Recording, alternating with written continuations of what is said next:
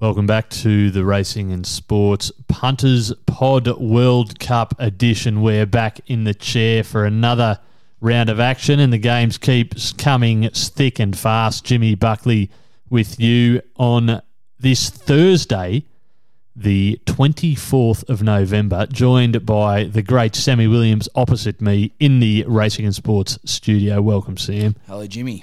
How are you? All right? Going all right, mate. Enjoying the first week of the uh, Football World Cup. It's been exciting and some upsets, and you know, just great to have it going. And I suspect you're probably catching a, a bit of uh, the early game each day when you're up tending your little one year old, I can only imagine. Yeah, it's, uh, it's a lovely time. The six o'clock game in the morning, it gets gets the day going, and it's a lot better than watching the news. yeah, it is an improvement. Uh, so, results overnight.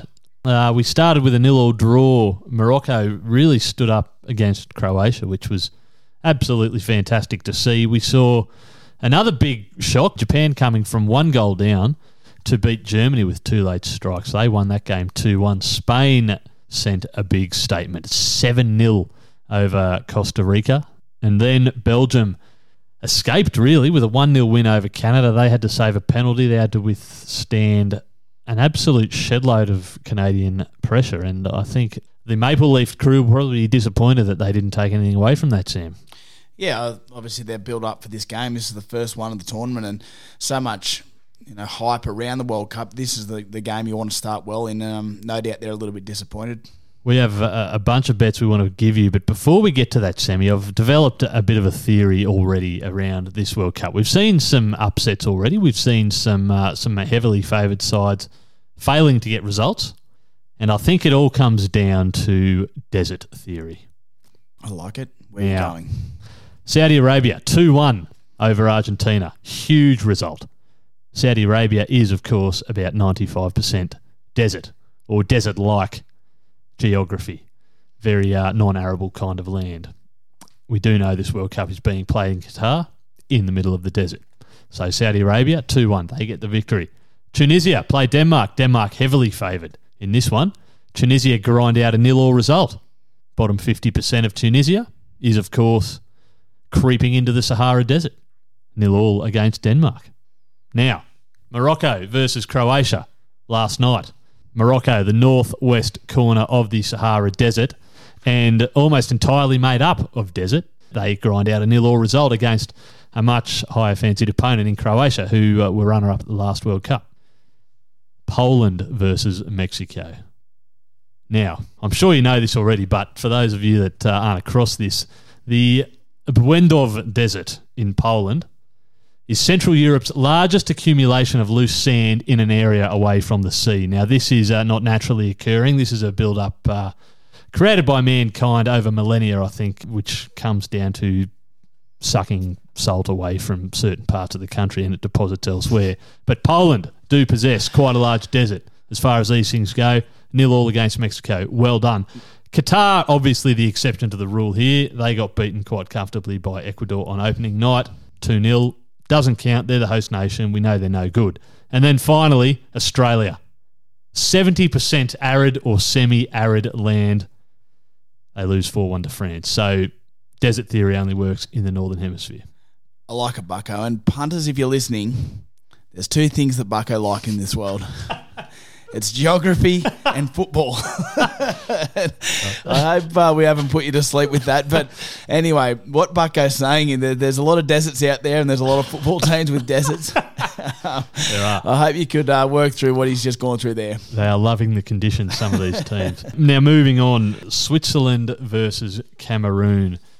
Four more games to look forward to, I should say. Switzerland $1.73 here and favoured to beat the Cameroonians, who as we all know, do protrude a little bit into the Sahara Desert with the northern tip of their country. It's quite a funny shape, Cameroon. And does uh, that meet your criteria? Well, look, on this occasion, I'm going to go against desert theory because uh, it's really only that northern tip. More of Cameroon, I think you'll find, is quite green. Most certainly not enough players in the team from the northern tip. Uh, no, unfortunately not. And uh, look, I'm happy to, to jump on Switzerland here at the dollar seventy three. Now, their coach Murat Yakin believes this is the greatest Switzerland team of all time.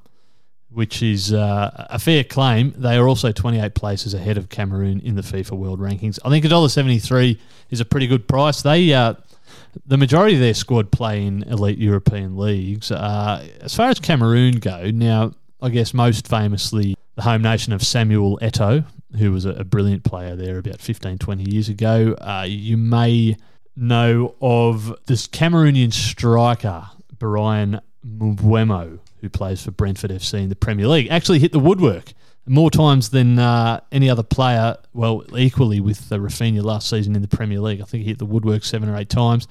Uh, pretty handy up forward. Plays for Brentford FC. Probably their best known player, certainly to English listeners. Uh, look, they'll get out there and have a good run, but I'm pretty keen on Switzerland at $1.73. Sammy, Uruguay versus South Korea. Very interesting matchup here. $1.67 Uruguay, South Korea, $5.75.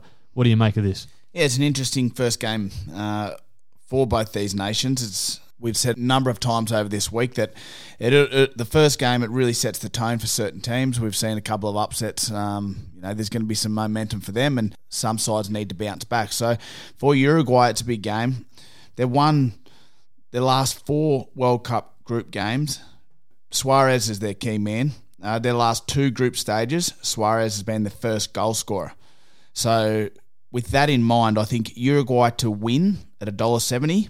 Suarez as a anytime goal scorer is at two dollars seventy. Throw it together, you get three dollars thirty four. So that's where I'm playing. I know you're not a fan of Suarez. We were speaking about it earlier. I think the word grub was used. Yeah, yeah it was used. Uh, only because this is a family friendly podcast. But, uh, yeah, certainly not. Uh, certainly not fans of uh, Luis Suarez here. But look, you make a compelling case there. Uruguay dark horses, I think, uh, at this World Cup. They're going to go very well. They came through that South American qualifying, that notoriously difficult South American qualifying. Darwin Nunez, the new Liverpool striker, is reportedly going to be fit enough to play this, so he'll certainly direct some attention from Suarez. And we know Suarez is a big game player, and he certainly does like to stand up in the World Cup. That looks a pretty good price to me, $3.34.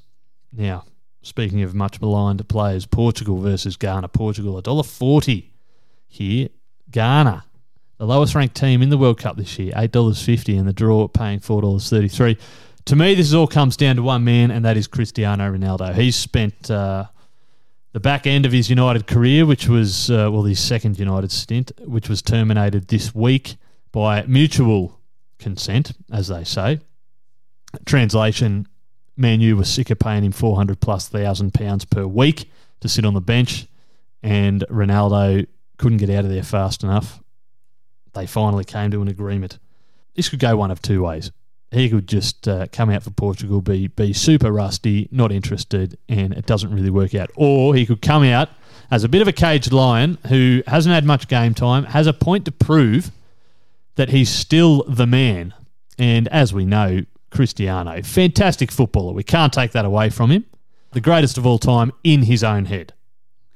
Yes, he does like himself. You like the desert theory. I like the cage line theory. I think that Ronaldo comes out and I think he turns it on. There's just been so much scrutiny and so much uh, attention on him at Man U. He's now away from that environment. I think he's got such a big point to prove, and he's on the world stage, and he's been a world stage player for a long time. So I just think he comes out and he fires, and you know Portugal, they're a side who can, um, you know, who can be right there at the right end of the tournament as well. And as you said, a lot of it comes down to their superstar. And they're not a very much not a one trick pony. This Portugal side, they're a young squad. They're hungry. They've got a lot of uh, experience in those elite European leagues, and I like the direction they're travelling in as a country. I mean, just look at the way Benfica's going so far in the Champions League this season. I'm with cage line theory here. I like Ronaldo to score at any time, paying two dollars and ten cents. I also like Portugal to win by two goals or more, paying two dollars and fifteen cents. This game looks a good one for them to open their campaign, and they are determined here to start with a bang. They're in a, a bit of a tricky group, I think, with Uruguay and South Korea as well, and they need these three points. Cage line, Cristiano Ronaldo comes out, and he has an absolute barnstormer of a game here. Last one for the evening, or should we say for the early morning. Brazil versus Serbia. Brazil, the favourites to win this World Cup paying $1.44 here, the draw $4.33. And Serbia paying $7 What do you like here, Sammy? I do like Brazil. They're the competition favourites. They're the ones that uh, you know we all expect to, you know, certainly be in the in the final. I think they've got so much quality across the park. The heat. Now, we've spoken about the desert theory. Um, Brazil is quite a humid country at the best of times. Um, over in Qatar at the moment, the humidity's upwards to seventy percent. I think it's going to suit Brazil a little bit more than the Serbians. And I also think that they're going to, come out firing. I think they've got a real um, this this first half. I think they'll come out and, and really attack and try and put um, put a marker down. For Brazil to win by two or more goals, the same as your previous bet, you can get two dollars twenty. Now, doubling your money for the Brazilians at two dollars twenty. That that's where I'm playing. Um, you know, reasons I've stated before, but you know, I just think too much quality across the park. A little bit of the climate, which we love talking about, is going to come into play, and for for me, too good. Yeah, I would agree with that. Uh, they're going to come out start with a bang. It could be similar to what we saw from Spain last night. Very, very fluid, hitting the ground running. I don't know if they'll rack up seven necessarily against Serbia, but uh, I agree with that. I think they come out and they win, and they win well. Uh, Alexander Mitrovic, uh, a bit of late news there. It looks like he's shaken off a foot injury and should play. And uh, Neymar apparently is fit and firing, so he's probably in better nick than he has been. Injury has savaged his last two World Cups. This may well be his last crack with Brazil. We'll see. Uh, there's certainly a career waiting for him as an Olympic diver if he wants to go down that path. He's not quite on Suarez levels for mine, but uh, another one I'm not overly fond of, it must be said. However, for the punters, he can score a couple of goals and we won't mind. Would you go as far as a grub?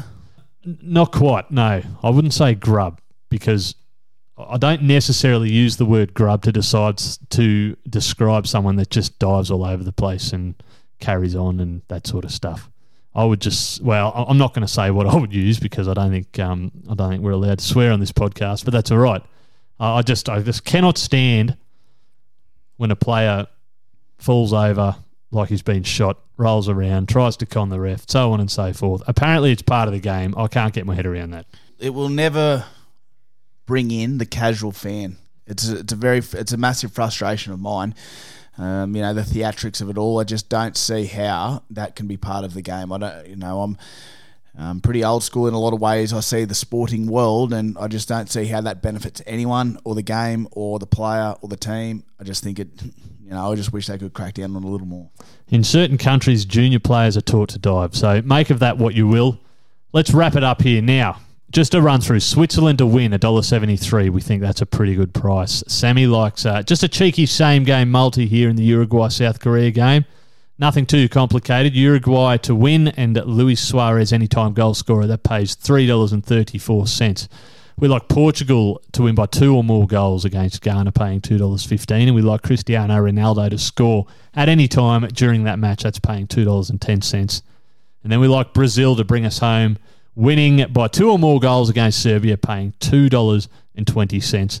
They'll thrive in the Qatari humidity, I would have thought. Sammy, uh, any closing remarks, mate, or should we leave it there? No, leave there, mate. We've, we've said enough. Alrighty. We'll be back again with you next week. And until then, happy punting.